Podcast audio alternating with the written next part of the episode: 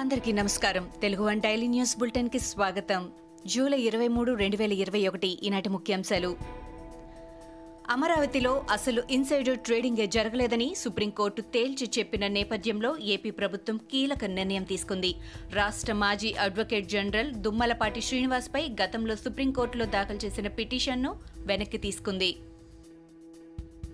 ముఖ్యమంత్రి జగన్ పాలనలో ఏపీలో దళితులకు రక్షణ లేకుండా పోయిందని టీడీపీ ఎస్సీ సెల్ రాష్ట్ర అధ్యక్షుడు ఎంఎస్ రాజు మండిపడ్డారు. మాస్క్ పెట్టుకోలేదనే కారణంతో చీరాలలో కిరణ్ కుమార్ అనే దళితుణ్ణి పోలీసులు కొట్టి చంపేశారని పోలీసులను కిరణ్ తండ్రి మోహన్ రావు కానీ తాము కానీ ఏమైనా చేస్తే ఈ సీఎం ఊరుకుంటారా అని ఆయన అడిగారు. ఏపీలో మద్యాన్ని నియంత్రించడం కానీ నిషేధించడం కానీ జరగదని మాజీ మంత్రి టీడీపీ నేత దేవినేని ఉమా అన్నారు.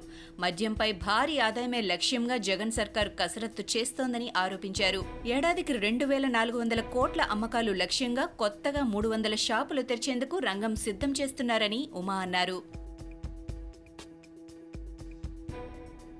ఏపీలో గడిచిన ఇరవై నాలుగు గంటల్లో డెబ్బై వేల ఏడు వందల ఇరవై ఏడు కరోనా పరీక్షలు నిర్వహించగా పద్దెనిమిది వందల నలభై మూడు మందికి పాజిటివ్గా నిర్ధారణ అయింది. అదే సమయంలో రెండు వేల నూట తొంభై తొమ్మిది మంది కరోనా నుంచి కోలుకోగా పన్నెండు మంది మరణించారు. రాష్ట్రంలో ఇప్పటి వరకు పంతొమ్మిది లక్షల నలభై ఎనిమిది వేల ఐదు వందల తొంభై రెండు పాజిటివ్ కేసులు నమోదు కాగా పంతొమ్మిది లక్షల పదకొండు వేల ఎనిమిది వందల పన్నెండు మంది ఆరోగ్యవంతులయ్యారు. ఇంకా ఇరవై మూడు వేల ఐదు వందల డెబ్బై ఒక్క మంది చికిత్స పొందుతున్నారు. కరోనా మృతుల సంఖ్య పదమూడు వేల రెండు వందల తొమ్మిదికి పెరిగింది.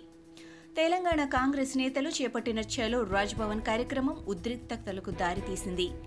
మెగాసెస్ స్పైవేర్ వ్యవహారంపై దర్యాప్తు చేయించాలంటూ కాంగ్రెస్ డిమాండ్ చేస్తోంది. దేశవ్యాప్తంగా నిరసన ప్రదర్శనలకు పిలుపునిచ్చింది. ఈ క్రమంలో హైదరాబాద్ రాజ్భవన్ దిశగా ర్యాలీగా వెళ్తున్న కాంగ్రెస్ నేతలను పోలీసులు అడ్డుకున్నారు.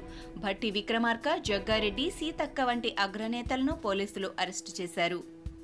ఇటీవల భారత్లోని పలు విమానాశ్రయాల్లో హెరాయిన్ తదితర డ్రగ్స్ భారీ ఎత్తున పట్టుబడుతున్న ఘటనలు అధికమయ్యాయి. ముఖ్యంగా హైదరాబాద్లోని శంషాబాద్ ఎయిర్పోర్ట్లో కొన్ని రోజుల వ్యవధిలోని మూడు సార్లు పెద్ద మొత్తంలో డ్రగ్స్ స్వాధీనం చేసుకున్నారు. దీనిపై directorate of revenue intelligence DRI విచారణలో ఆసక్తికర అంశాలు వెల్లడయ్యాయి. భారీ వర్షాలతో భద్రాద్రి గుమ్మగూడెం సారీ దుమ్మగూడెం వద్ద గోదావరి ఉగ్రరూపం దాల్చింది. ఎస్ఆర్ఎస్సీ ఎగువన విస్తారంగా వర్షాలు కురుస్తూ ఉండటంతో గోదావరి ఉప్పొంగుతోంది. భద్రాద్రి వద్ద భారీగా నీటిమట్టం పెరుగుతోంది. ఈ క్రమంలో పర్ణశాలలో స్వామివారి నారచీరల ప్రాంతం పూర్తిగా నీట మునిగింది. అటు సీతమ్మవారి విగ్రహం స్వామివారి సింహాసనం కూడా మునిగిపోయాయి. ఢిల్లీలోని జంతర్ మంతర్ వద్ద రైతుల పార్లమెంట్ కిసాన్ సంసద్ ప్రారంభమైంది. సంయుక్త కిసాన్ మోర్చా ఎస్కేఎం నేతృత్వంలోని రెండు వందల మంది రైతులు అక్కడ ఆందోళన నిర్వహిస్తున్నారు. ముందుగా ఇన్నాళ్ళ రైతు ఉద్యమంలో చనిపోయిన ఐదు వందల మంది రైతులకు వారు నివాళులర్పించారు. అనంతరం కిసాన్ పార్లమెంటు చర్చలను మొదలుపెట్టారు. బస్సులు కార్లలో ఆ రైతులు తరలివచ్చారు. కర్ణాటక ముఖ్యమంత్రి బిఎస్ యడ్యూరప్ప రాజీనామా చేస్తారని ప్రచారం జరుగుతున్న విషయం తెలిసిందే. ఆయనపై పలు ఆరోపణలు రావడంతో పదవి నుంచి తప్పించాలని బీజేపీ అధిష్టానం కూడా నిర్ణయానికి వచ్చినట్లు వార్తలు వస్తున్నాయి.